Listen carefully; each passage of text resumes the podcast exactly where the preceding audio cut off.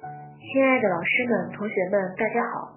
这里是四川工商职业技术学院微信六十秒第二十八期，我是晨晨。时光如白驹过隙，一转眼七年过去了。七年前地震时的情景仿佛还在眼前。今年五月十二日，我们进行了地震预防演习，也对在那场灾难中逝去的人们表达了深深的怀念。时，我们的青春文化广场晚会也圆满落下了帷幕。晚会的成功举办，少不了同学们的支持，也希望大家在今后都能够积极参与学校的活动。以上就是本期的微信六十秒，同时也欢迎大家关注团委新浪微博、官方微信，精彩不容错过。